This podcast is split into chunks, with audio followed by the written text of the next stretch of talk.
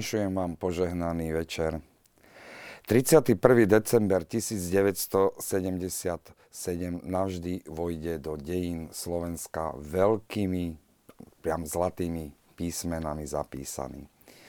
Vtedy totiž blahej pamäti pápež blahoslavený Pavol VI svojimi dvoma dekretmi vyhlásil samostatnú slovenskú cirkevnú provinciu. Bolo to v čase, keď Slováci už nemali svoj štát a ešte nemali svoj štát, no najmä bolo to v čase, keď vrcholila normalizácia komunistického, ateistického a najmä ateizujúceho režimu. K vyhláseniu samostatnej slovenskej cirkevnej provincie naozaj viedla dlhá, miestami trnistá cesta a práve o tejto ceste sa dnes večer budeme rozprávať tu u nás pri našej studničke v Samárii. Vítam vás pri sledovaní diskusnej relácie v Samárii pri studni.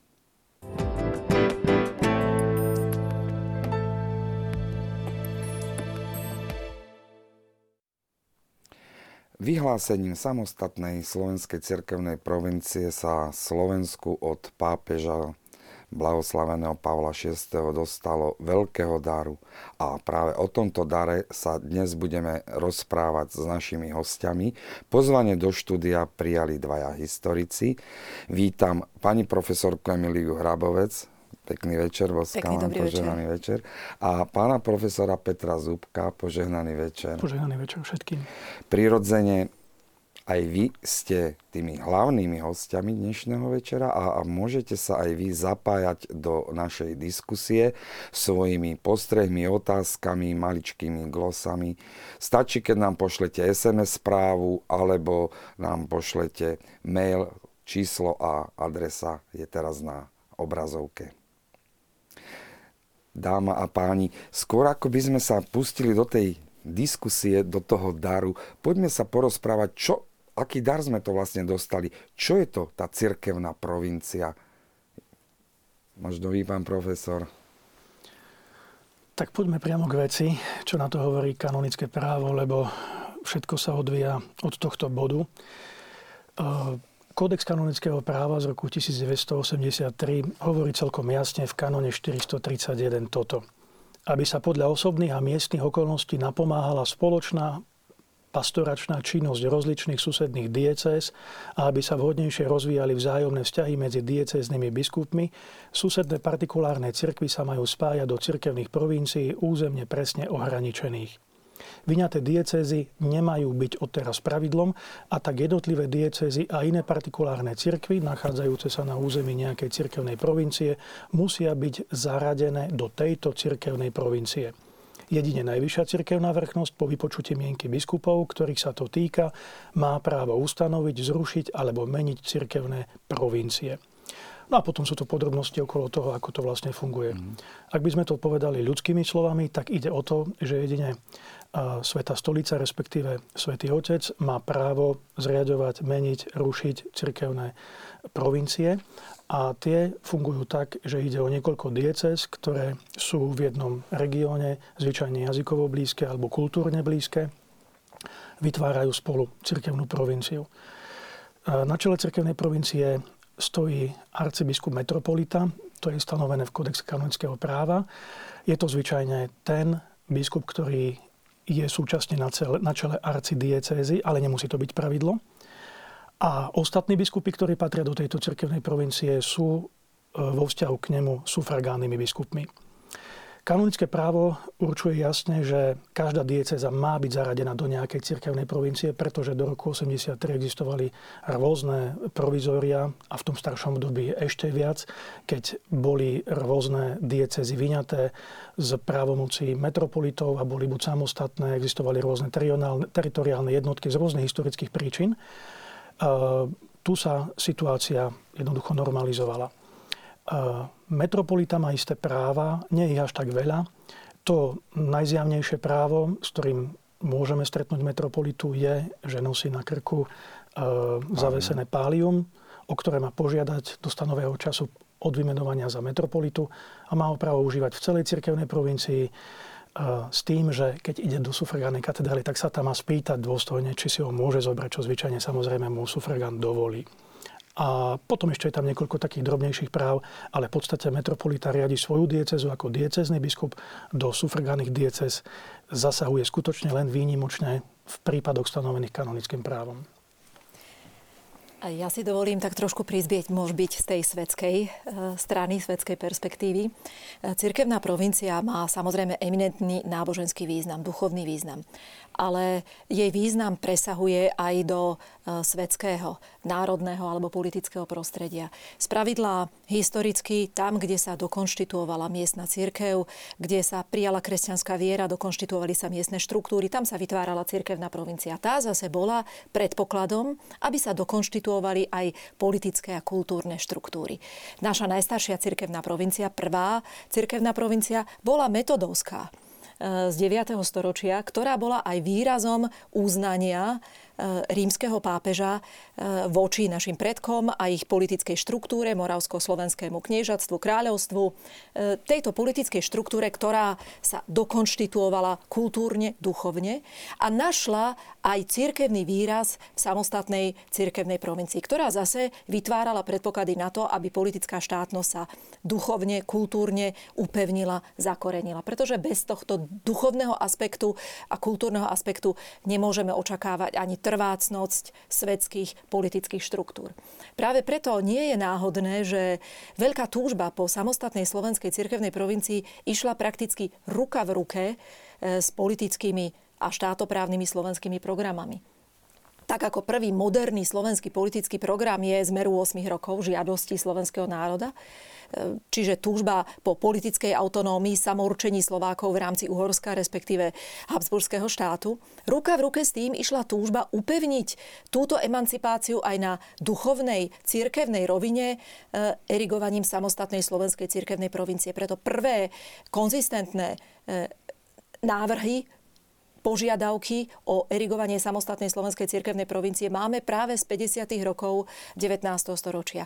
A táto požiadavka sprevádzala ako červená niť aj celú emancipačnú históriu slovenského národa v 19. a 20. storočí.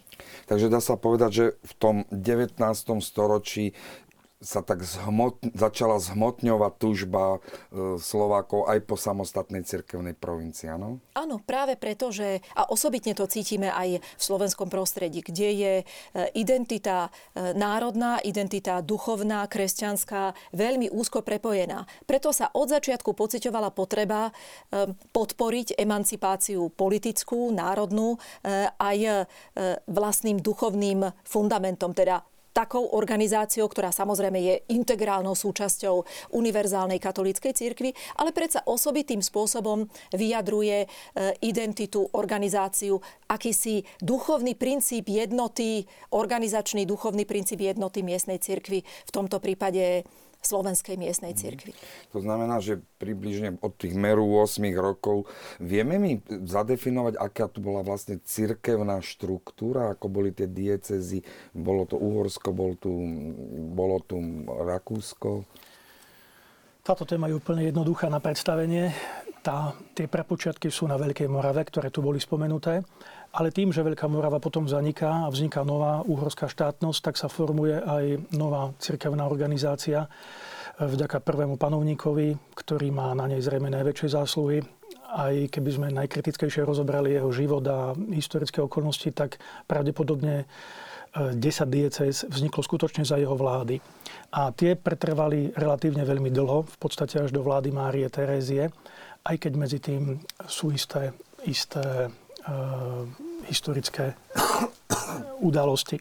Ja tu mám takúto mapku, ako vyzeralo Uhorsko v tom klasickom stredoveku, v podstate od svätého Štefana až, až do Márie Terézie.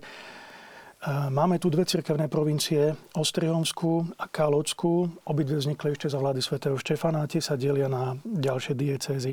Slovensko je vyznačené tými zelenými hranicami a väčšia časť Slovenska toho západného bola pod správou ostrihomského arcibiskupa s tým, že tento kúsok na severozápade spravoval nitrianský biskup. Nitrianské biskupstvo je najstaršie naše biskupstvo, vzniklo v roku 880. Ono potom zaniklo, ale na jeho troskách vzniká Ostriomské arcibiskupstvo, teda najprv biskupstvo, potom arcibiskupstvo. A za kráľa Kolomana niekedy okolo roku 1110-11 je obnovené nitrianské biskupstvo. To bolo sufragáne Ostrihom. Áno, sufragáne. Vlastne ono v prvých rokoch vlády až takmer do konca vlády svätého Štefana všetky diecezy v Uhorsku sú sufragánmi Ostrihomu. S tým, že severovýchodná časť Ostrihomu, a tam bola kolegiátna spiská kapitola a celý spis bol spiským prepočtom, ktoré malo veľkú mieru autonómie na Ostrihomskom arcibiskupovi. No a e, západná, teda, pardon, východná časť Slovenska a veľká časť e, dnešného Maďarska, podkarpatskej Ukrajiny a časť aj Rumunska bola pod správou jagerského biskupa. E, tá hranica, ktorá je tu daná, opäť súvisí s politickým vývojom, pretože to bola západná hranica niekdajšieho nitrianského kniežatstva, a, ktoré susedilo s biarským kniežatstvom v tom úplne ránom e, Uhorsku. Táto situácia sa potom mení za Márie Terézie tak, že a ten počet diecez je navýšený, pretože Ostrihomská dieceza bola skutočne mimoriadne veľká mala niekoľko stoviek farností a nie církev bola tá, o ktorej záležalo na, na tomto delení, ale panovníčka do toho zasiahla. diváci vedeli. Takže táto mapka zachytáva situáciu táto mapka z čas Marie Terezie. Medzi vládou Márie Terezie, Františka I., lebo ten vládol na prelome 18. Eh, a 19. storočia a potom rozpadom monarchie.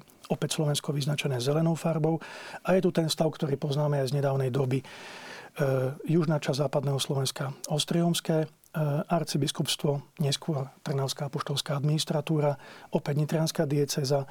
Z tej ostriomskej časti vzniká, vznikla Bystrická dieceza, Rožňavská a Spiská. No a na východe sa konštituovala Košická dieceza a ešte viac na východe je tam Satmárska dieceza, ktorej časť tiež zasahovala na územie našej krajiny. Uhorsko však ale nebolo jedinou krajinou tejto podunajskej monarchie. E, v rámci tej celej podunajskej monarchie e, ten stav cirkevnej organizácie vyzeral takto. Uhorsko máme vyznačené červenou farbou, ale súčasťou e, je, sú rakúske krajiny, české krajiny, Morava, Halič a v rámci týchto korunných krajín existujú samostatné cirkevné provincie, ktoré tu vznikali ako riadne alebo ako dočasné jednotky, pretože e, vývoj v niektorých e, regiónoch ako v Rakúsku sa stabilizoval, ale jasné, že delenie Polska nemalo veľkú trvácnosť a po prvej svetovej vojne aj tam sa museli e, zjednať aj po tej cirkevno správnej stránke veci na správnu mieru. Dobre, takže už vieme približne, ako to bolo s diecezami. Aká bola politická situácia? V tom čase bol Bachov absolutizmus, a už to slovo absolutizmus, ako si v nás e, niečo dosť negatívne. E, takže myslím sa prirodzene v smere k budúcim, budúcej samostatnej provincie. Po revolúcii 1848-49 si Slováci očakávali e, zo strany e, Habsburgovcov a víťaznej Viedne nejaké ústupky národného charakteru a aj cirkevného charakteru v zmysle cirkevnej, cirkevnoprávnej organizácie. Tie prišli iba v minimálnom rozsahu niekoľko e, menovaní, biskupských menovaní Slovákov, ktorí zasadli na biskupské stolce, ale tie najdôležitejšie očakávania Vieden Slovákom nesplnila. To je známy príbeh. Žiadna politická autonómia autonómia. Slovensko bolo rozdelené e, do dvoch dištriktov e, a aj túžba po samostatnej slovenskej cirkevnej provincii zostala iba na papieri. E, a zda najvýznamnejším a prvým najväčším konceptom dopodrobne rozpracovaným, ako by mala vyzerať slovenská cirkevná provincia, je koncept z pera Andrea Radlinského veľmi významnej slovenskej osobnosti, kňazskej, cirkevnej, politickej aj kultúrnej, ktorú žiaľ Bohu príliš málo poznáme Andreja Radlinského, ktorý eh, nedávno mal, výročie. mal nedávno výročie eh, a ktorý je autorom hrubej, hádam, 50 stranovej 50 eh, pamätného spisu adresovanému vtedajšiemu ministrovi vnútra a faktickému politickému vládcovi vtedajšieho Rakúska, Aleksandrovi Bachovi.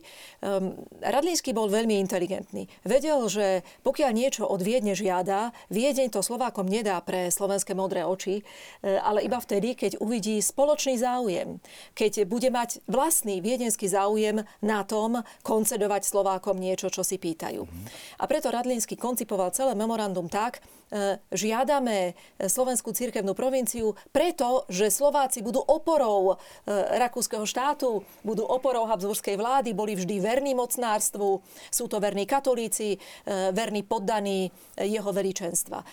Naopak, uhorská církev, respektíve Maďari, sa chcú emancipovať od Rakúska. Dokázali to už v revolúcii 848-49 podprahovo toto emancipačné snaženie naďalej je. E, preto treba Ostrihomskú arcidiecézu rozdeliť, dizmembrovať. To, bol, e, to bola hlavná myšlienka Radlinského a navrhol aj s pridaným mapovým materiálom erigovanie samostatných diecéz o 150 rokov.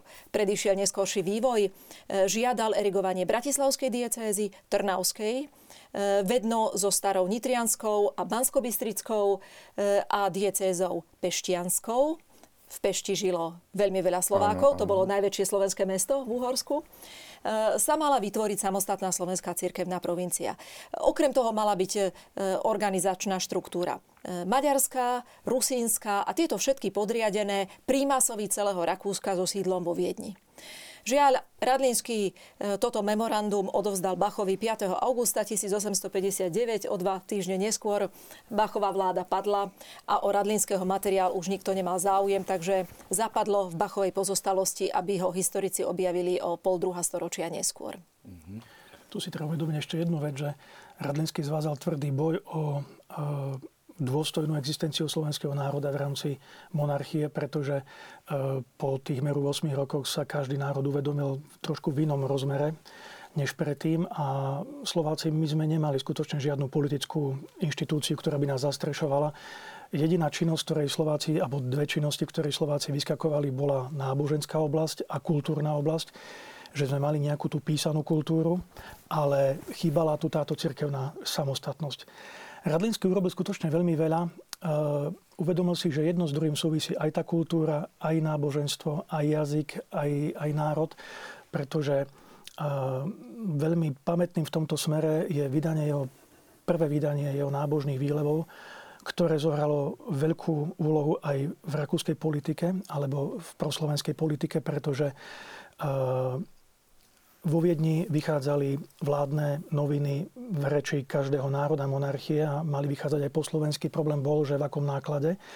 Adrian Radlinský urobil tú vec, že na vlastné náklady urobil veľké vydanie svojich nábožných výlevov, ktoré zobral pod pazuchu, povedzme tak jednoducho, a vybral sa na východ.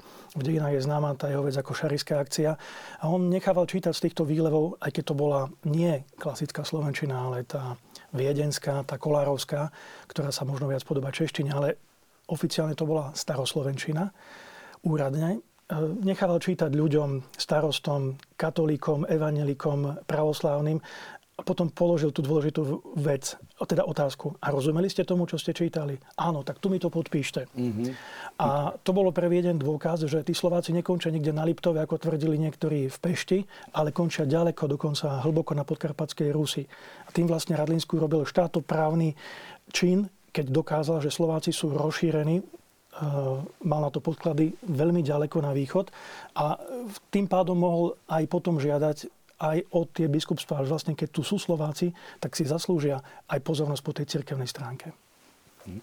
Takže v podstate do konca monarchie sa ohľadom nejakej nádej na novú cirkevnú provinciu alebo pre, pre usporiadanie asi neudiali. Nie, pretože to Bachovo 10 ročie, to bol prakticky posledný pokus viedenskej vlády ujednotiť Habsburskú monarchiu ako jednotnú, modernú, zreorganizovanú, zmodernizovanú monarchiu. Nie ako súštátie e, s množstvom partikulárnych práv e, a rozličných držav, ktoré sú v rozličnom právnom titule spojené s Habsburgovskou vládou, ale ako jednotný, zmodernizovaný štát. E, tento posledný pokus sa nevydaril. Slovensko Viedeň prakticky vydala Maďarom, pretože sa rozhodla vsadiť na maďarskú kartu, spolu s nimi nájsť nejaký kompromis e, a e, tak sa Slováci ocitli vydaní na milosť a nemilosť Uhorsku. ktoré nemalo vôbec žiaden zmysel pre akceptovanie slovenských záujmov. Naopak, v akejkoľvek aj cirkevnoprávnej emancipácii Slovenska videlo ohrozenie jednoty Uhorska zárodok nejakej úplne nemysliteľnej a pre Uhorsko neakceptovateľnej slovenskej autonómie politického charakteru alebo aj kultúrneho charakteru. Preto akékoľvek emancipačné pokusy Slovákov nie len na politickej rovine, ale aj na cirkevnoprávnej rovine za Uhorska nemali žiadnu šancu až do rozpadu Uhorska. Tak sme pri rozpade rok 1918, október, hádam nové nádeje aj v tomto zmysle, v tom cirkevno-právnom, cirkevno-politickom to jedno išlo ruka v ruke. Nový štát samozrejme priniesol obrovské nádeje a mnohé pozitíva. E, ukončil sa veľmi tvrdý nacionálny útlak za Uhorska umožnilo, umožnil sa napriek oficiálnemu čechoslovakizmu výťazný nástup Slovenčiny vo verejnom priestore, v novinách, v literatúre. Čiže demokratické práva, všeobecné volebné právo, mnohé pozitíva, ktoré vzbudili veľké nádeje. Na druhej strane ale aj trpké sklamania, predovšetkým uvedomenie si, že nový štát vonkoncom nebol z pražskej perspektívy koncipovaný ako štát dvoch rovnoprávnych národov, ale ako viac menej o Slovensko a Slovákov rozšírený, um, obnovený český štát kde Slovensko hralo rolu geopolitického priestoru, ekonomického, demografického priestoru, ale rozhodne nie rolu rovnoprávneho partnera. Ehm, a zdá ešte ťažšie poznanie pre slovenskú stranu bolo to, že ehm, nový štát budoval na duchovných a kultúrnych tradíciách českých, ktoré boli výrazne protirímske a protikatolícké. Ehm, české národné obrodenie vychádzalo z toho, že vrcholom českých dejín je husická reformácia, Habsburgovci a všetko protikatolícke, všetko katolícke, zároveň nepriateľom českého národa, českých emancipačných túžob. A vo vzniku Československa chápaného ako český národný štát e, sa mala dovršiť aj emancipácia od Ríma Takisto ako od Viedne, tak aj emancipácia od Ríma. To známe Masarykovské, skoncovali sme s Viedňou, skoncujeme aj s Rímom. Preč od alebo, Ríma. Preč od Ríma, alebo tábor je náš program, tábor ako symbol husitizmu.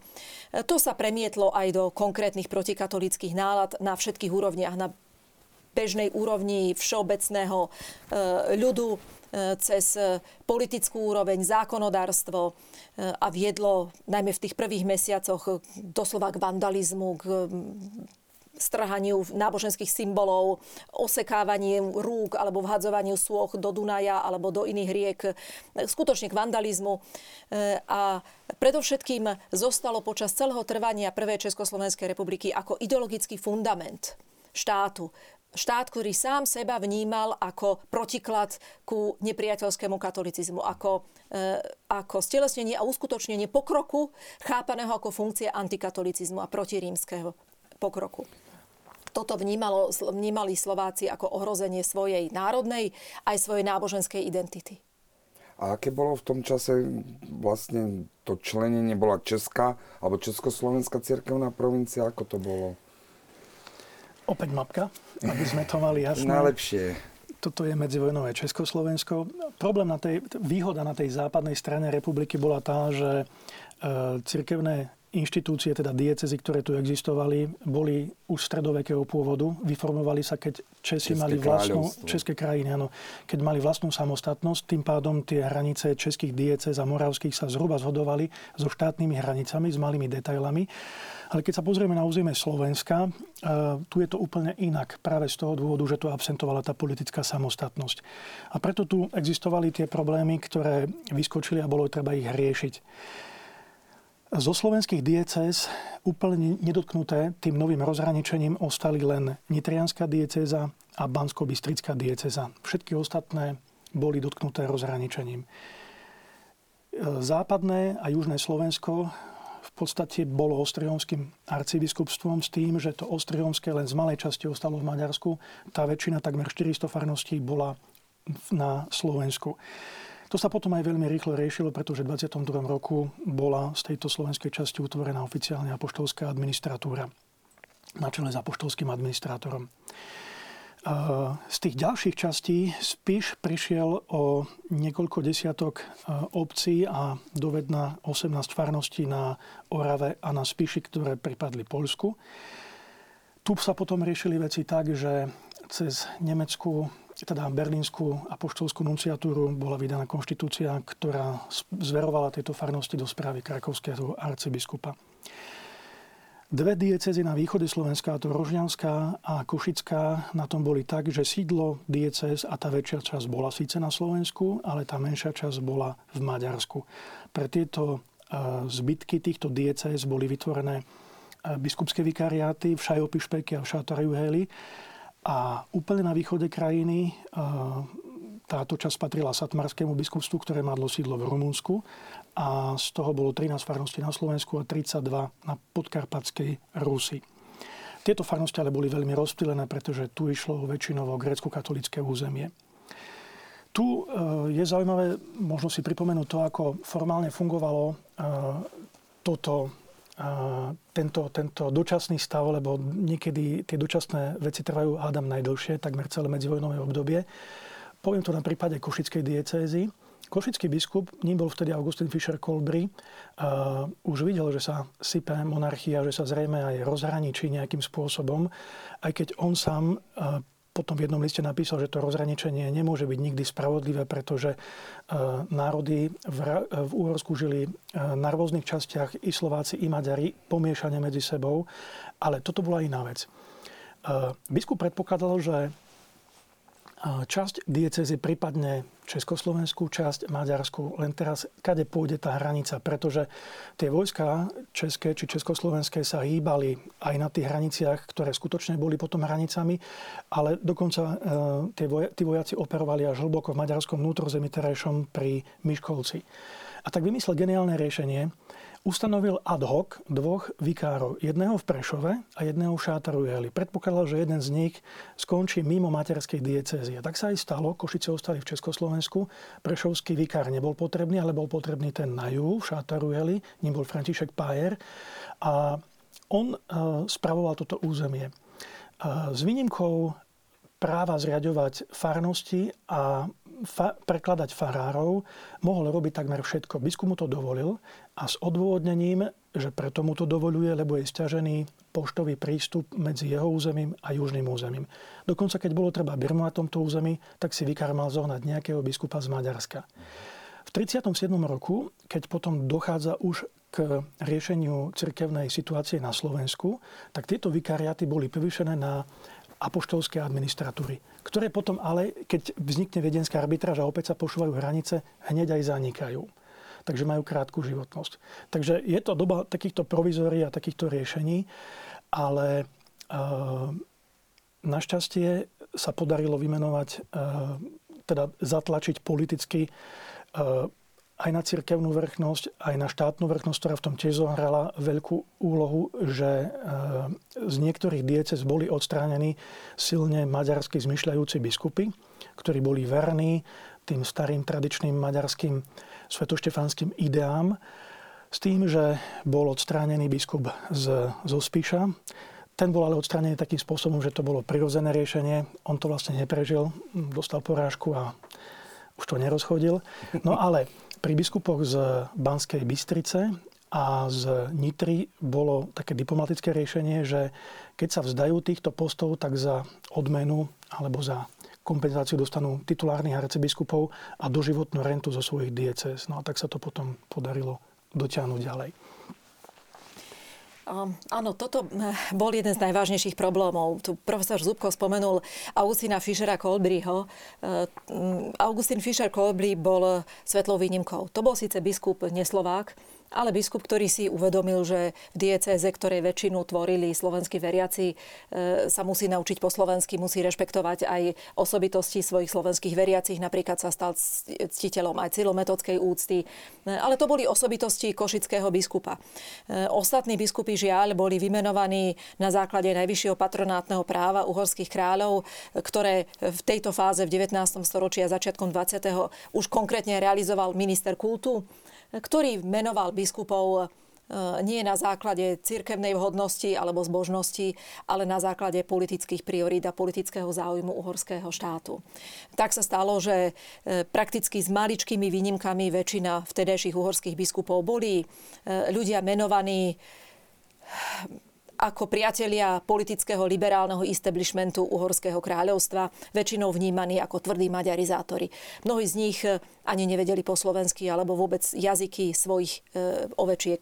To platilo aj o banskobistrickom biskupovi Farkašovi Radnajovi. Mimochodom mal zmaďarizované meno, pôvodne to bol Nemec Wolfgang Grillhammer, to platilo aj o vysokom aristokratovi na Nitrianskom biskupskom stolci Vilmošovi Baťáňovi, ktorý takisto nevedel po slovensky. Um, Podobná situácia bola v Rožňave na čele e, s Laďošom Balážom, maďarským biskupom. To boli e, maďarskí biskupy, ktorí sami seba vnímali v perspektíve svetoštefanskej e, cirkevnej aj štátnej politickej organizácie, ktorí podporovali maďarizačné organizácie Matke, Femke a pre slovenské potreby nemali vonkoncom žiadne porozumenie. Táto situácia bola pre e, Slovensko veľmi, veľmi bolestná, pretože sa tak na rozhraní epôch v čase vznikajúceho Československa, kedy bolo treba, aby sa niekto zastal aj slovenských národných, aj cirkevných záujmov, nemali Slováci o koho oprieť. Tak ako to napísala e, skupina slovenských kňazov na čele s Andrejom Hlinkom pápežovi 28. 28. februára 1919 a cefali sumus, sme bez hlavy, nemáme sa o koho oprieť, nemáme vrch vrchnosť, ktorá by zastávala naše záujmy, cirkevnú vrchnosť, pretože úradujúci biskupy sa e, nejakým spôsobom nestotožňujú so štátoprávnymi zmenami e, a ani československá vláda ich nie je ochotná akceptovať ako partnerov na vyjednávanie.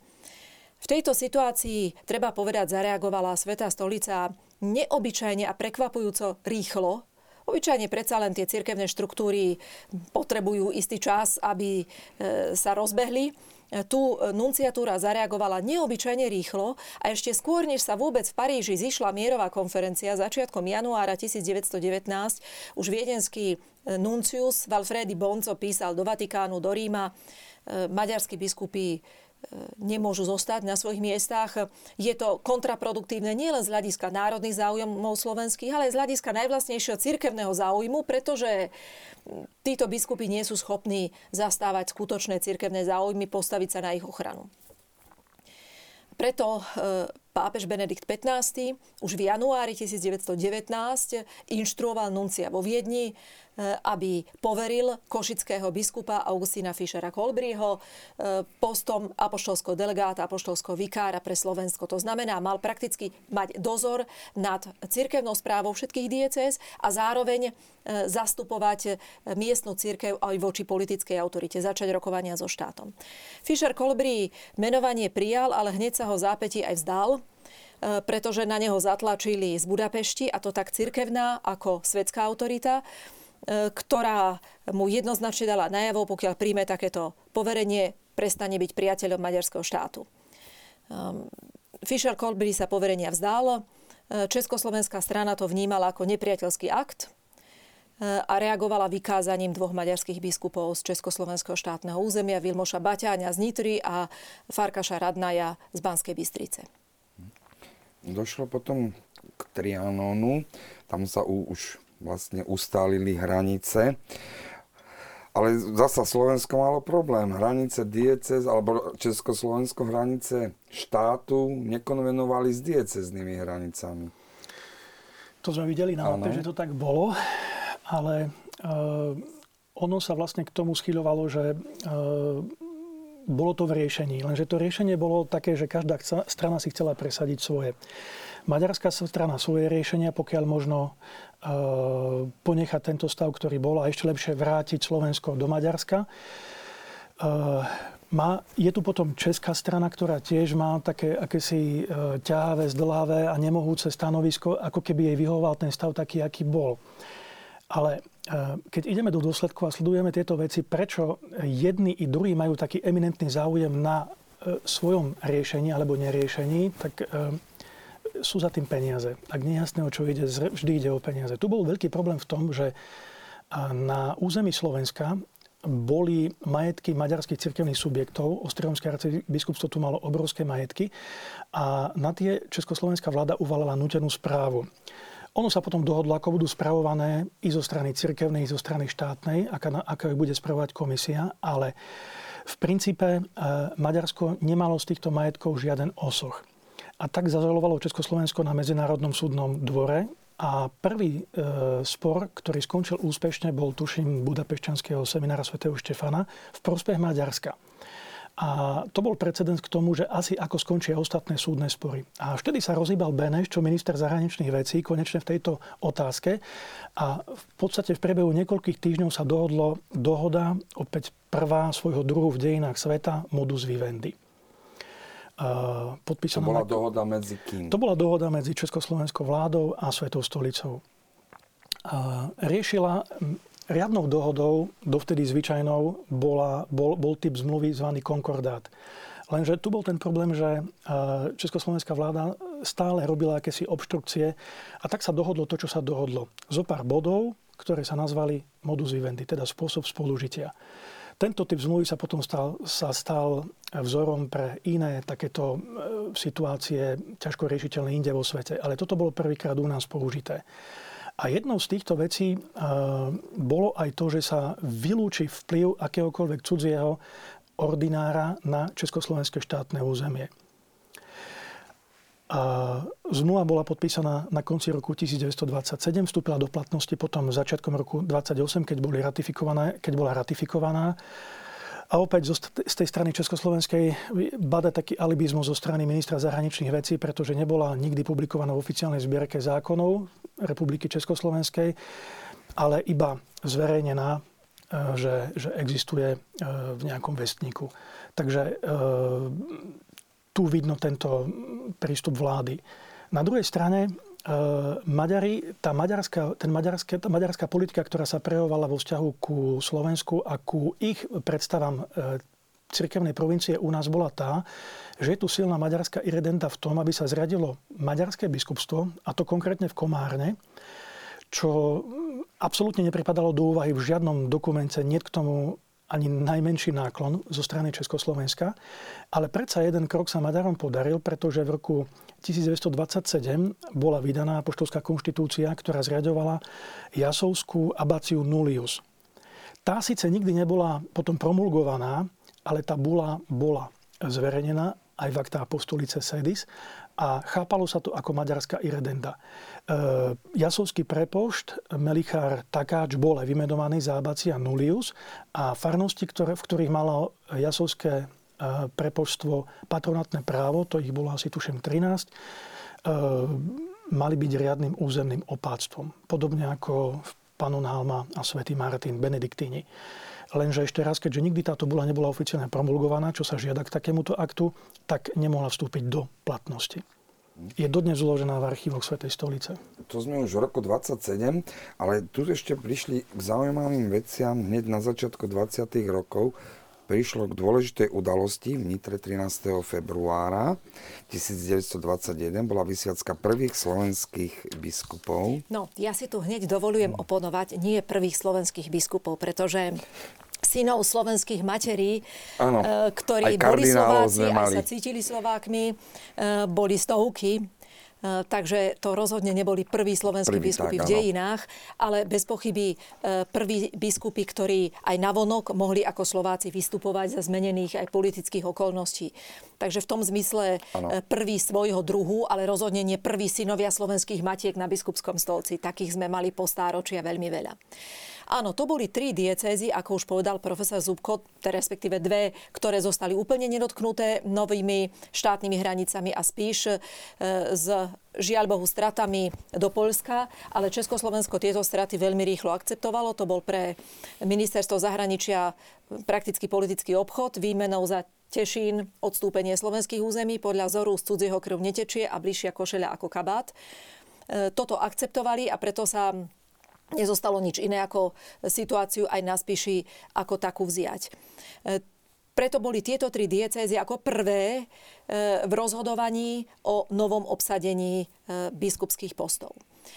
Tu vypukla prvá vlna politických, politických pnutí, pretože rovnako ako svojho času Uhorsko menovalo maďarských biskupov, ktorí mali zabezpečovať maďarského ducha v slovenských diecézach, takisto Československý štát chcel vymenovať biskupov, ktorí budú zabezpečovať československého ducha v slovenských diecézach. Všetky politické moci, ktoré sa kedy chceli akýmkoľvek spôsobom duchovne, ideovo zmocniť Slovenska, vedeli, že najúčinnejší spôsob je zmocniť sa Slovenska prostredníctvom cirkvy. Keďže Slováci boli zbožný národ, aspoň vtedy, e, mali vo veľkej úcte církev svetu, kňazi, biskupy mali veľkú úctu e, a aj kresťanská identita bola veľmi dôležitým pilierom národnej identity národa bez štátu, pretože práve v cirkevnom priestore často ako jedinom bolo možné túto identitu žiť. E, preto bolo pre každú politickú autoritu veľmi dôležité, kto sa stane biskupom na slovenskom území preto si tam Maďari e, svojich menovali a preto Praha tak veľmi strážila menovania a chcela ich podriadiť svojim vlastným prioritám. Národnopolitickým, teda aby mali československé zmýšľanie, ale aj náboženským, e, pretože preferovala potenciálnych kandidátov, ktorí budú mať reformné zmýšľanie blízke reformnému hnutiu Českého kňastva, ktoré je, ide na dištanc od Ríma, Otvára sa rozličným nielen reformným hnutiam, ale otvára sa aj bližším a väčším, hĺbším zásahom štátu, politickej autority do cirkvy. Preto tie prvé návrhy Československej strany, kto by mal byť biskupom, boli pre e, Svetú stolicu jednoducho úplne neakceptovateľné. Na druhej strane Svetá stolica proponovala kandidátov, ktorých považovala za to najlepšie, čo Slovensko mohlo ponúknuť, e, ktorých zase svorne odmietla pražská strana. Takto bol trikrát odmietnutý Andrej Hlinka ako potenciálny kandidát na slovenské biskupské stolce, ale aj Jozef Budaj a mnohí ďalší kandidáti, ktorých Praha z politických dôvodov odmietala. Nakoniec e, došlo ku kompromisu, e, boli vymenovaní traja biskupy a tí e, vysvetení v Nitre vo februári 1921. Nitra bola schválne zvolená ako cyrilometodské miesto, miesto pamäti, lieu de mémoire starobilosti, autochtónnosti kresťanskej cirkvi, katolíckej cirkvi na Slovensku. Otvorená však ostala otázka Ostrihomského arcibiskupstva, respektíve jeho slovenskej časti, ktorá sa konštituovala, už to tu odznelo, v 22. ako apoštolská administratúra. Aj tu bol problém, kto sa stane apoštolským administrátorom. Opäť kandidátom Svetej stolice v prvom rade bol Andrej Hlinka, toho pražská vláda vetovala, nakoniec Svetá stolica ustúpila, aj uznala, Hlinka bude zrejme eh, lepšie zastávať eh, katolické záujmy, keď zostane na, politickej, na politickom poli než keď eh, by sa stal biskupom a musel by sa vzdať eh, stranicko-politickej činnosti. Eh, apoštolským administrátorom sa stal Pavol Jantauš, ale vláda ho neuznala, pretože to nebol jej kandidát s jej schválením menovaný a preto mu nevydala ani rozsiahle ostrihomské majetky nachádzajúce sa na slovenskom území. To tu už odznelo. Súhlasím s tým, že e, ekonomická stránka veci bola veľmi podstatná v tomto spore v 20. rokov, ale nebola jediná. E, to malo aj politický, vnútro- a zahranično-politický rozmer. Ten vnútropolitický rozmer sa týka slovenskej otázky, pretože v emancipácii slovenských diecéz vždy Praha videla zárodok autonómie Slovenska a toho sa obávala a medzinárodno-politický rozmer, pretože v novej delimitácii diecez nevyhnutne zaznievala otázka potvrdenia Trianonu. Akým Československá strana mala záujem potvrdiť aj cirkevnoprávne Trianon, maďarská strana sa tomu všemožne bránila. K tomu prišli ideologicky motivované napätia medzi Svetou stolicou a Prahou, ktoré vyústili do troch veľkých politických kríz medzi Prahou a Vatikánom. V 21. 2. roku po vzniku Československej cirkvi a štátnej, op- štátnej podpore Československej cirkvi, potom v 25. okolo Husovho sviatku a v 33. po Pribinových oslavách v a vykázaní Nuncia Čiriačiho. A tieto krízy, ktoré vždy potom trvali mesiace, ak nie roky, tá z 25. sa vyriešila až modom Vivendi o 2,5 roka neskôr, zablokovali aj akékoľvek rokovania v slovenských cirkevno-politických otázkach. E, aj preto to tak nekonečne dlho trvalo. A k tomu prišla maďarská iredenta, maďarský revizionizmus, Rodamérová kríza v 27. teda vystúpenie Lorda Rodemera, ktorý podporoval maďarské revizionistické požiadavky a vtedy sa Praha zľakla a videla, aha, teraz nevyhnutne potrebujeme niečo urobiť. Samozrejme medzi tým aj vnútropolitické zmeny. V 25. boli voľby, zvíťazila Slovenská ľudová strana.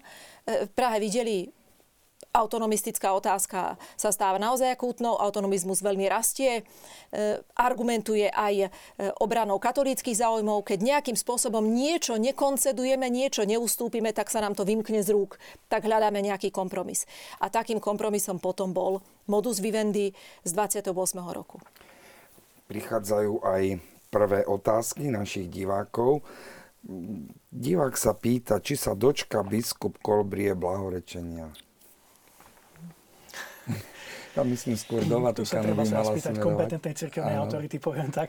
Áno, ale z vášho pohľadu, povedzme aj z pohľadu dnešnej diskusie. A pozrite, už keď vznikali prvé nekrológy po smrti biskupa Kolbrieho, tak sa vždy o ňom písalo s takouto úctou, že zomrel v povesti svetosti, dokonca to má aj na národnom kameni vytesané do kameňa, že takto zomrel. Uh, Isté aj v jeho živote vyskakuje niekoľko vecí, ktoré by bolo treba vydiskutovať, že či naozaj e, splňa všetky tie kritéria, ako treba, ale e, je to jedna z mála osôb, ktorá požíva túto česť mm-hmm. alebo túto povesť dodnes. Na jeho hrobe veľmi často horia sviečky. Mm-hmm.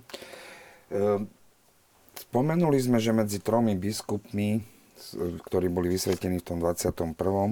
bol aj pán biskup Jan Vojtašák a ten v podstate po Radlínskom prišiel s, s druhým takým uceleným návrhom na e, zriadenie Slovenskej cirkevnej provincie. K tomu keby sme mohli trošku... A tie Vojtašákové návrhy boli dva. Uh-huh. Ale ten druhý teraz zatiaľ ešte nechám, pretože ten je až zo 60 rokov, takže to bude až možno na neskôrší priebeh eh, diskusie.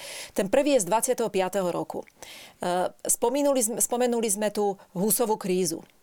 Husová kríza, ktorá opäť prerušila kontakty diplomatické medzi Prahou a Vatikánom, prerušila akékoľvek rokovania o, možno, o otvorených slovenských cirkevných otázkach a na Slovensku to bolo vnímané veľmi bolestne.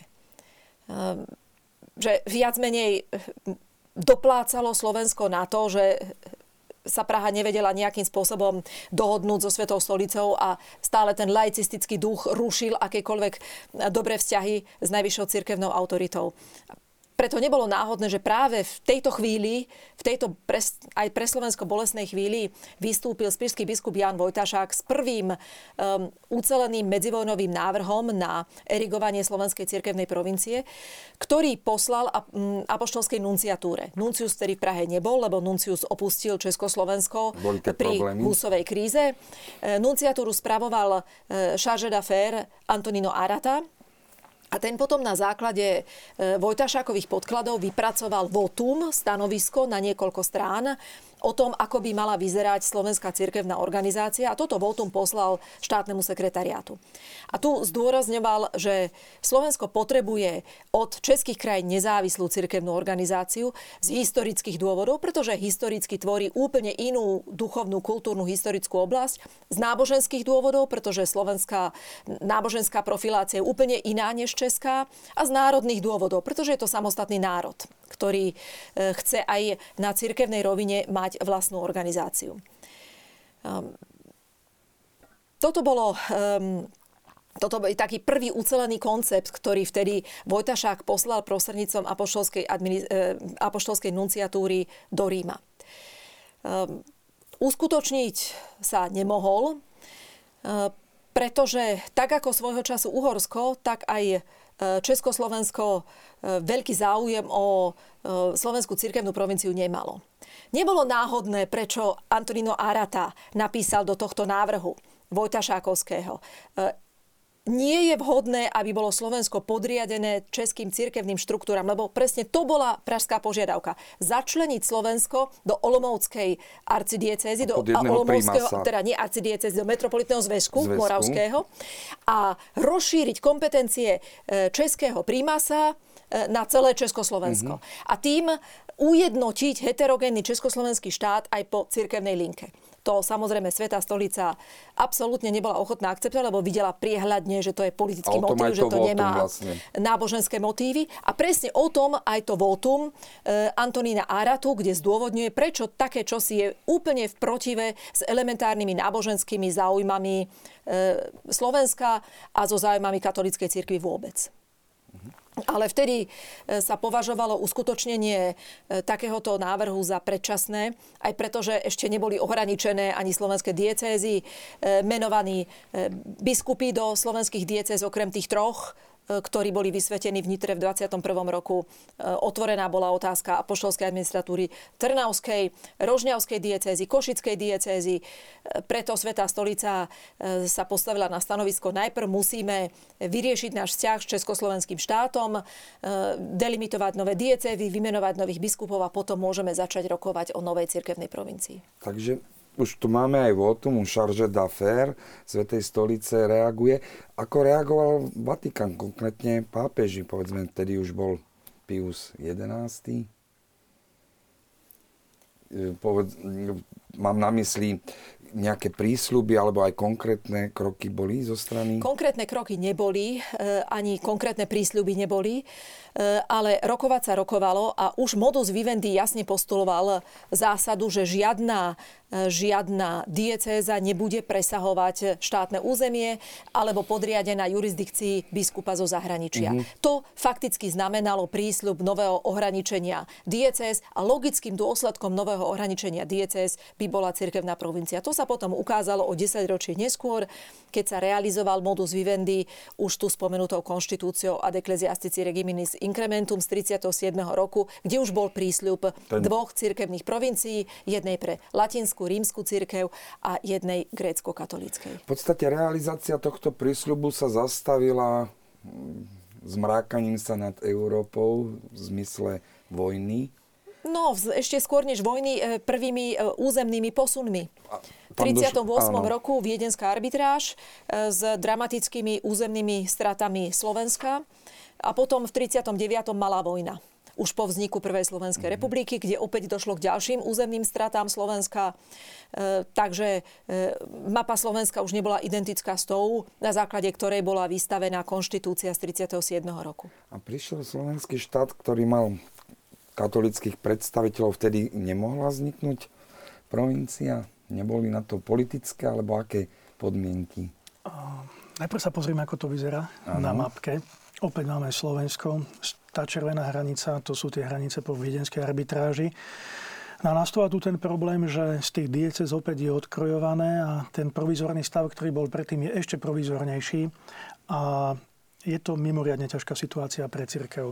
Ja opäť demonstrujem na prípade východu Košíc. Košice totiž to po viedenskej arbitráži ostali v Maďarsku a veľká časť zostala na Slovensku. Vtedajší biskup Jozef Čarsky to vyriešil opäť tak, ako, ako len najlepšie vedel, ako mu to dovolilo kanonické právo.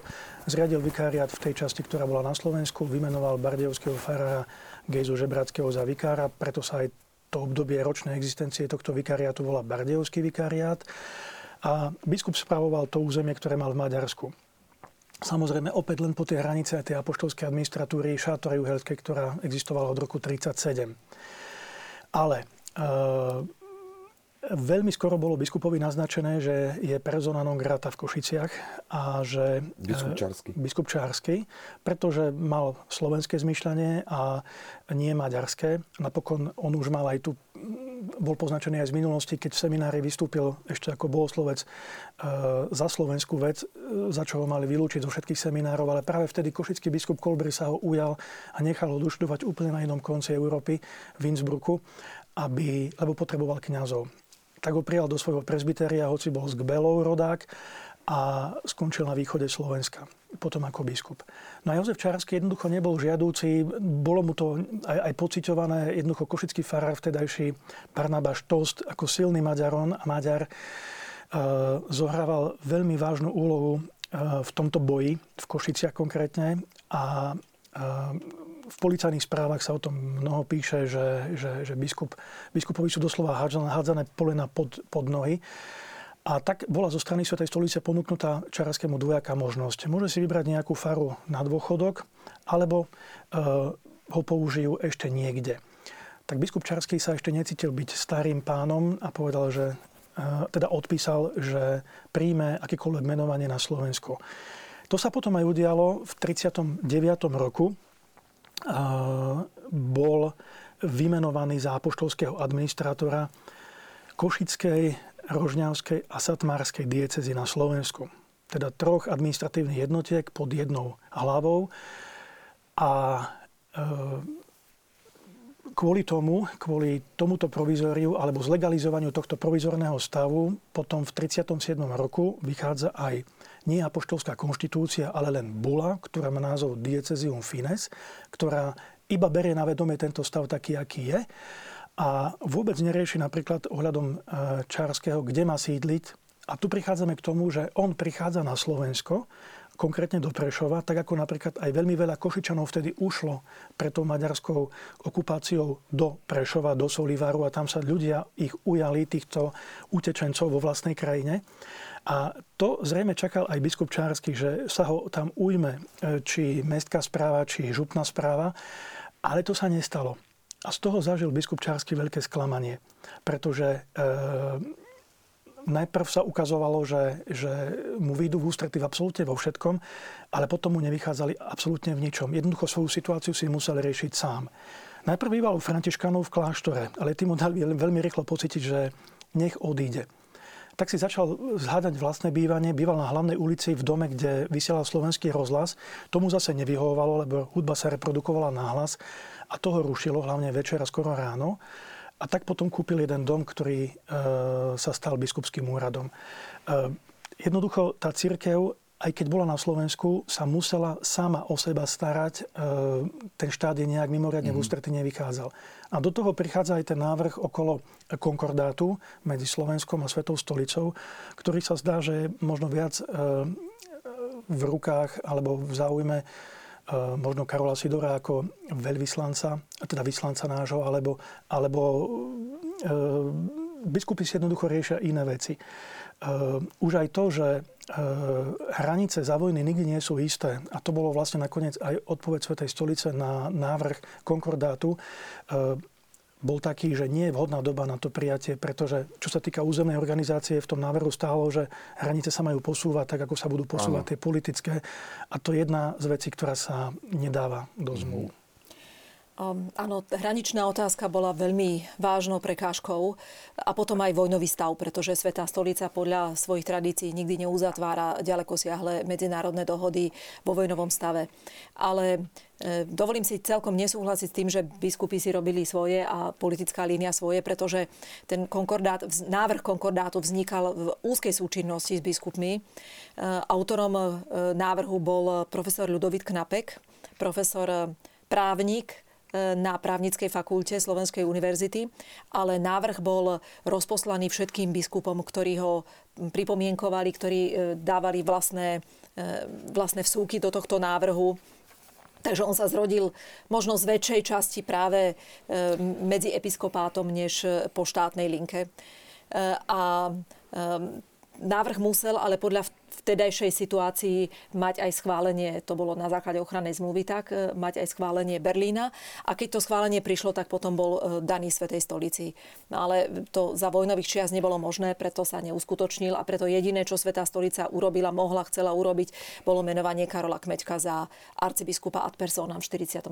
roku. To je akýsi morálny prísľub slovenskej cirkevnej provincie, ale nič viac. No je to aj tým, že trošku neskoro už to prišlo. Vlastne tá vojna sa už potom začala... Chýlila ku koncu. Chýlila ku koncu a Nemci začali prehrávať, takže... No. Už nemalo zmysel rozprávať o týchto vojny, veciach. nástup komunizmu hneď bolo jasné, že v podstate zdá sa, že odbilo samostatné slovenskej cirkevnej provincie, minimálne teda tie 50. roky určite. Aký bol potom vývoj, keď došlo k takej, aj keď nie samozrejme demokratizácia, ale k istému uvoľneniu začiatkom tých 60 rokov tej vzťah k Vatikánu a komunistického Československa. Oh, no, tak... E, Ste si zdýchli. Um, je to ťažká doba. To je veľmi ťažká doba, áno, preto je ťažko odpovedať e, stručne a jednou, dvoma vetami. Ale ja sa predsa vrátim do tej druhej polovičky 40. rokov. Mm-hmm. Teda do obnovenia Československa v ľudovo-demokratickom šate. Vtedy Československý štát viedol rokovania so Svetou stolicou, pokúšal sa nadviazať kontakty, ale iba diktujúc vlastné podmienky. Nič viac. Neuznal ani jednoznačne platnosť modu vivendi. Požadoval iba odvolanie slovenských biskupov a niekoľko ďalších zásadných politických, e, e, politických ústupkov Svetej stolice, ktoré boli pre Svetú stolicu neakceptovateľné, preto nedošlo k vôbec žiadnej dohode. V 47. 8. už definitívne prevzali všetku moc komunisti a akékoľvek rokovania so Svetou stolicou sa stali úplne nemožnými. Začiatkom 50. rokov musel Československo opustiť posledný už nie nuncius, e, respektíve internuncius, ale iba správca nunciatúry a odvtedy boli zamrazené diplomatické vzťahy. E, Svetá stolica alebo Vatikán, ako sa v komunistickom vokabulári hovorili, hovorilo, bol povýšený na post najväčšieho ideologického nepriateľa, Vatikánsky e, agenta špióni. imperializmu, ktokoľvek, e, kto deklaroval vernosť Svetej stolici ako najvyššej cirkevnej autority, bol okamžite označený za vatikánskeho špióna, velezradcu. E, takže v takýchto podmienkach bolo úplne nemysliteľné viesť akékoľvek rokovania. Pozruhodné je, že v polovičke 50. rokov e, sa viaceré štáty na východ od železnej opony pokúsili o isté zblíženie so Svetou stolicou vo vlastnom záujme. Ba dokonca Sovietský zväz v 55. roku e, signalizoval prostredníctvom svojich diplomatov v Turecku a v Taliansku, ochotu nadviazať isté rokovania. Československo sa tu zabednilo do absolútne neústupčivej pozície e, a neustúpilo ani sprostredkovaniam talianských komunistov. Um, preto bolo možné začať akékoľvek rokovanie až začiatkom 60. rokov, kedy uh, vo vzájomných vzťahoch prišla nová kapitola tzv. vatikánskej východnej politiky. Hm. Takže už sme v tých 60. rokoch pomaly. Uh, prepušťajú už aj pána biskupa Vojtašaka. Vy ste spomínali, že vtedy prišiel vlastne s tým svojim druhým návrhom, na zriadenie aj, aj rozdelenie tej provincie No, budúcej. prepúšťajú je dobré.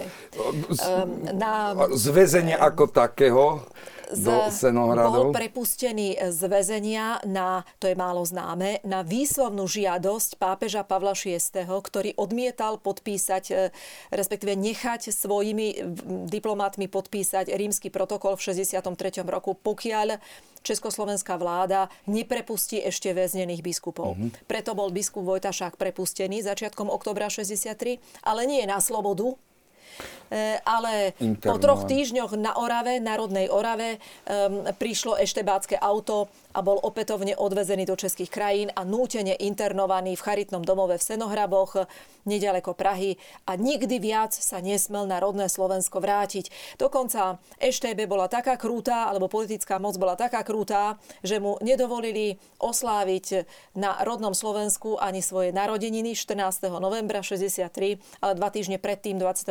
oktobra, ho jednoducho nasadili do auta a e, previezli do e, Senohrabov. Vojtašák využil ten krátky čas na Orave, aby napísal e, prvý veľký koncept pre Svetú stolicu, ako má vyzerať slovenská cirkevná provincia. Ja vás preruším, Áno. poprosím režiu. My máme tú mapku Áno. návrhu pána biskupa Vojtašáka. Nech sa páči, už ju vidíme. Um, pán biskup Vojtašák si uvedomoval viaceré veci. Poprvé, nestačí e, ohraničiť diecézy po línie štátnej hranice. Lebo to je síce relevantné z politického hľadiska, eh, ale dôležité pre skutočné fungovanie, pastoračnú účinnosť cirkvi je aj to, aby sa upravili vnútorné hranice diecéz, pretože tie diecézy boli veľmi nerovnomerné. Trnavská poštolská administratúra má 433 farnosť, 433 farností, alebo a Rožneva sotva 100. Niektoré centra diecéz boli veľmi excentrické. Samotná spišská diecéza mala sídlo v spiskej kapitule, ktorá je úplne na okraji diecézy, ehm, ťažko prístupná komunikačne, nemá vlastné kultúrne zázemie, mestské centrum, gymnázium, preto Vojtašák neváhal takto hlboko začrieť aj do tela vlastnej diecézy a navrhoval preložiť centrum spišskej diecézy zo spišskej kapitoly do Ružomberka, do katolíckého Ružomberka. a rozšíriť spišskú diecézu o niekoľko ďalších dekanátov z okresov Čaca, um, Žilina a Sturca, čo boli bezprostredné územia navezujúce na Oravské a Liptovské dekanáty Spišskej diecézy. Tým by sa bolo tak trošku zaokrúhlilo, zväčšilo územie smerom na severozápad Spišskej diecézy. E, a celkovo novo prerozdeliť diecézy tak, aby 6 e, diecéz bolo prakticky rovnomerne veľkých, z okrúhlo okolo 200 farnosťami a centrami v skutočných centrách týchto diecéz. Diecézy mali byť potom priradené do dvoch metropolitných zväzkov, východného a západného. Ten východný zväzok mal mať centrum v metropolitnom sídle v Ružomberku a do tohto zväzku mala patriť Spišská diecéza, Rožňavská a Košická. Západný zväzok mal mať centrum v Nitre, poťažne v Bratislave a do tohto zväzku mali patriť diecézy Bratislavsko-Trnavská, Nitrianská eh, a Bansko-Bystrická. Eh, tento návrh aj s kartografickým materiálom, dokonca s rozdelením až na dekanáty, poslal pán biskup Vojtašák do Vatikánu eh, v, v októbri 1964 a dostal aj potvrdenie zo strany Svetej stolice, že tento návrh bol prijatý a že na ňom pracujú, respektíve ho zohľadňujú. Ako svoju styčnú osobu v Ríme vymenoval pán biskup Vojtašák svojho bývalého tajného generálneho vikára a predtým osobného sekretára preláta Štefana Náhalku, ktorý bol vtedy rektorom Slovenského ústavu svätých Cyrila Metoda v Ríme. Vojtašákov náhrov však nebol jediný, ktorý v tom čase sa prebudil, e, ale e, aj viacerí slovenskí biskupy, tak na Slovensku ako v zahraničí, si uvedomovali veľkú urgentnosť e, delimitovať slovenské diecézy, konečne urobiť poriadok v rozdelení slovenských diecéz a erigovať slovenskú cirkevnú provinciu. Ten ďalší návrh bol koho? Pán, pán arcibiskupa Nečie, tuším.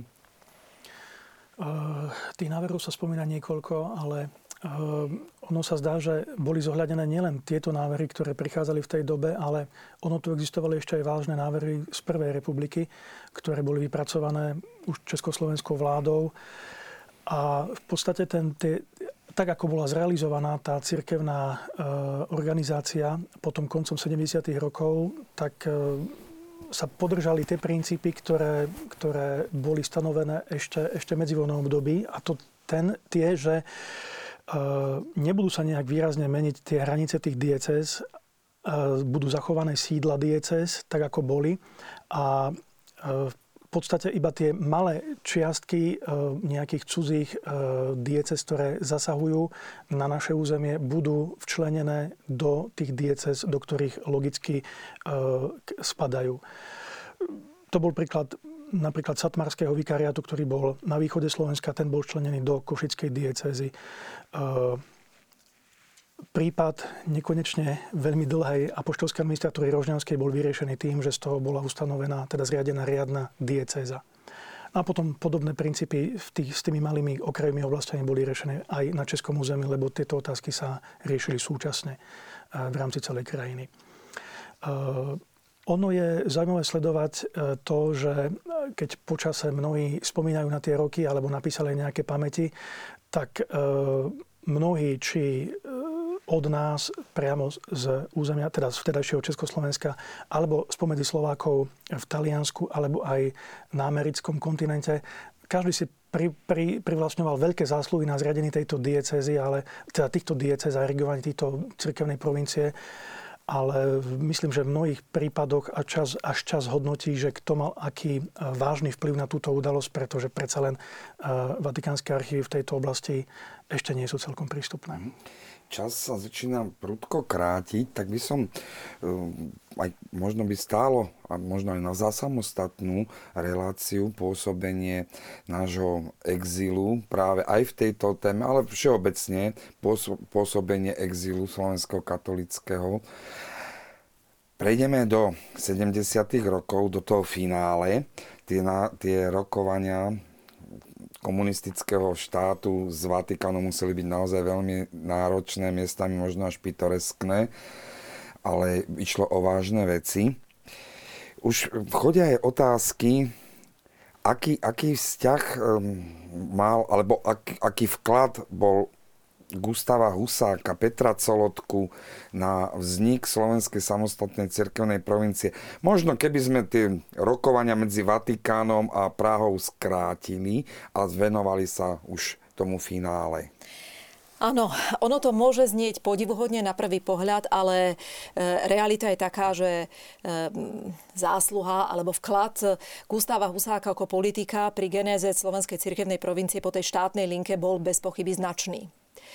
E, nie je náhodné, že konkrétne sa začalo rokovať o Slovenskej cirkevnej provincii až v 75. roku. Veľmi stručne, prečo? Vnútropolitický eh, vďaka federalizácii Československa, to bol jednoznačný politický dôvod, federalizácia Československa a značný vnútropolitický vplyv skupiny okolo Gustáva Husáka ktorý sa považoval za otca federácie a vnímal provinciu aj ako akési cirkevné uzatvorenie tejto federalizačnej cesty. Myslíte, dokonca... že tam hral aj nejaký ten jeho, to jeho detstvo nejakú rolu, to katolické um, detstvo? ono, Zlé svedomie? Ťažko, ťažko do svedomia vidieť niekomu, to naozaj iba pán Boh vie. E, ale je pozoruhodné, že práve medzi týmito, keď chcete použiť tento výraz národnými komunistami alebo náro, do určitej miery národne ano. zmýšľajúcimi komunistami, tento konfesionálny element ako možno ľudská, osobná, duchovná, kultúrna skúsenosť istú rolu mohol hrať, pretože tak Peter Celotka ako Husák, ako, ako Mináč, ako Válek, Válek e, pochádzali pôvodne z katolických rodín. Ale to by bolo zrejme na zložitú diskusiu, ano. ktorú nechcem odbaviť jednou vetou, lebo tá jedna by bola isto príliš schematická. Ja sa vrátim na pevnejšiu pôdu, kde nemusím hovoriť do svedomí druhých ľudí, na ktorý nie, o ktoré nie som kompetentná. Politické faktory. Helsinky, medzinárodný proces v Helsinkách. Helsinky poprvýkrát v 75. záverečným aktom uh, potvrdili uh, hranice v Európe a potvrdili aj tretím košom vindikabilitu ľudských práv, do ktorých, ku ktorým patrili aj náboženské práva. Takže v tejto atmosfére E, sa otvorili aj medzinárodne iné podmienky na rokovanie. Tým väčšmi, že Československo sa dostávalo aj do istej izolácie aj v rámci vlastného socialistického tábora, pretože všetky ostatné štáty, Poľsko, e, východné Nemecko, Maďarsko, e, rokovali so Svetou stolicou, mali s ňou do určitej miery uzatvorené priame alebo nepriame dohody, menovali biskupov, mali vyriešenú otázku delimitácie DCS, mali dokonca v zárodočne, zárodočne už ustanovené diplomatické vzťahy ako Poľsko s osobitnými delegáciami pre pracovné vzťahy. A Československo bolo tu v absolútnej izolácii aj vo vnútri vlastného bloku. Preto sa napokon e, dokázala presadiť táto politická skupina okolo Husáka, e, e, že sa začalo rokovať aj o provincii a tie rokovania boli potom završené do úspešného konca. Problémy boli zahranično-politické. Maďarsko naďalej bolo proti osamostatneniu, definitívnemu odlúčeniu Slovenska od Svetoštefanskej cirkevnej organizácie a išlo vo svojom odpore dokonca tak ďaleko, že aj po stranickej linke intervenovalo, keď Jánoš Kádár, najvyšší predstaviteľ Maďarskej robotníckej socialistickej Maďarský strany, husák. Maďarský husák, e, sa vypravil do Vatikánu, aby v júni 1977 intervenoval pápeža Pavla VI, aby neerigoval slovenskú cirkevnú provinciu. Tak to svedčí o tom, že e, tu aj maďarskí komunisti to vnímali vnímali ako politický a národný záujem Maďarska. Takisto e, Spolková republika Nemecko e, bola proti otváraniu takýchto otázok. Nie preto, že by im osobitne záležalo na slovenských diecézach, ktoré im boli úplne ľahostajné, ale preto, že sa obávali, že sa tým spustí lavína, a začnú sa upravovať hranice diecéz aj niekde inde v Strednej Európe, predovšetkým na nemecko-nemeckej hranici. Mm-hmm. A tomu chceli z politického hľadiska zabrániť. Preto radšej blokovali akékoľvek otváranie takýchto nebezpečných delimitačných otázok. Ehm, no, k tomu prišli aj ďalšie súvislosti ehm, makropolitického rázu, by som povedala. Ehm, Maďarsko sa začalo v polovičke 70. rokov značne otvárať zahraničiu. Sice postupne, ale otvárať západnému zahraničiu. Obchodne, tarifne, rozpočtov a tak ďalej. Prvá odmena, prvý cukrík a zároveň aj stimul, aby ďalej pokračovali v takomto otváraní sa západu, bolo prinavrátenie svetoštefanskej koruny e, do Maďarska, ktorá sa nachádzala v Spojených štátoch ako vojnová korisť. A s tou svetoštefanskou korunou prišiel do Maďarska sám štátny sekretár USA Cyrus Vance. A mhm. kedy bola tá koruna prinavrátená? 6. januára 1978, 4 dní predtým, než bola vyhlásená Slovenská cirkevná provincia. Čiže tu máme celý zložitý komplex skutočností. Na Slovensku ďalším vnútropolitickým problémom v rámci Československa bola e, opäť obava Prahy, e, že sa provincia stane ďalším zárodkom nejakého slovenského separatizmu. Skôr tých českých komunistov. Tých českých komunistov, že sa mhm. stane zárodkom nejakého ďalšieho slovenského separatizmu. Aj preto nesmelo byť centrum v Bratislave, ale vytlačené na perifériu. Otázka bola Nitra alebo Trnava. Nitru preferovala slovenská časť, v tom videla istú cydlometodskú tradíciu. Trnava bola akceptovateľná pre maďarskú stranu, lebo to bolo historické a, uhorské sídlo Astriomskej arcidiecézy. Preto sa nakoniec e, politicky uzniesli na Trnave. Ale vznikla provincia bez metropolitu, pretože e, Praha nepovolila povýšenie Julia Gábriša na prvého metropolitu. Tak a máme 31. december 1977 a došlo k vyhláseniu, respektíve pápež Pavol VI vydal dve konštitúcie.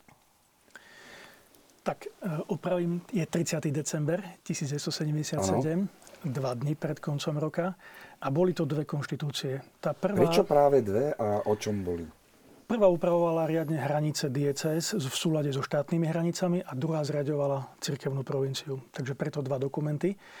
Eh, je ale zaujímavé sledovať to, že eh, v tom kontexte opäť v akom vznikli, že eh, predsa len tá Sveta stolica dopriala tým Slovákom viac ako vtedy Maďarom, pretože oni tie časti našich diecez, ktoré boli v Maďarsku, neboli vyriešené v, tom istom, v tej istej chvíli, tak ako to býva zvykom, že sa to mm-hmm. dorieši z jednej, z druhej strany. Komplexne. Ale tie územia či Košickej, Rožňanskej diecezy v Maďarsku ostali provizorium vlastne až do pontifikátu Jana Pavla II. a tuším niekedy v 82. roku, až bolo definitívne vyriešený ich právny status. Dovtedy, dovtedy nie.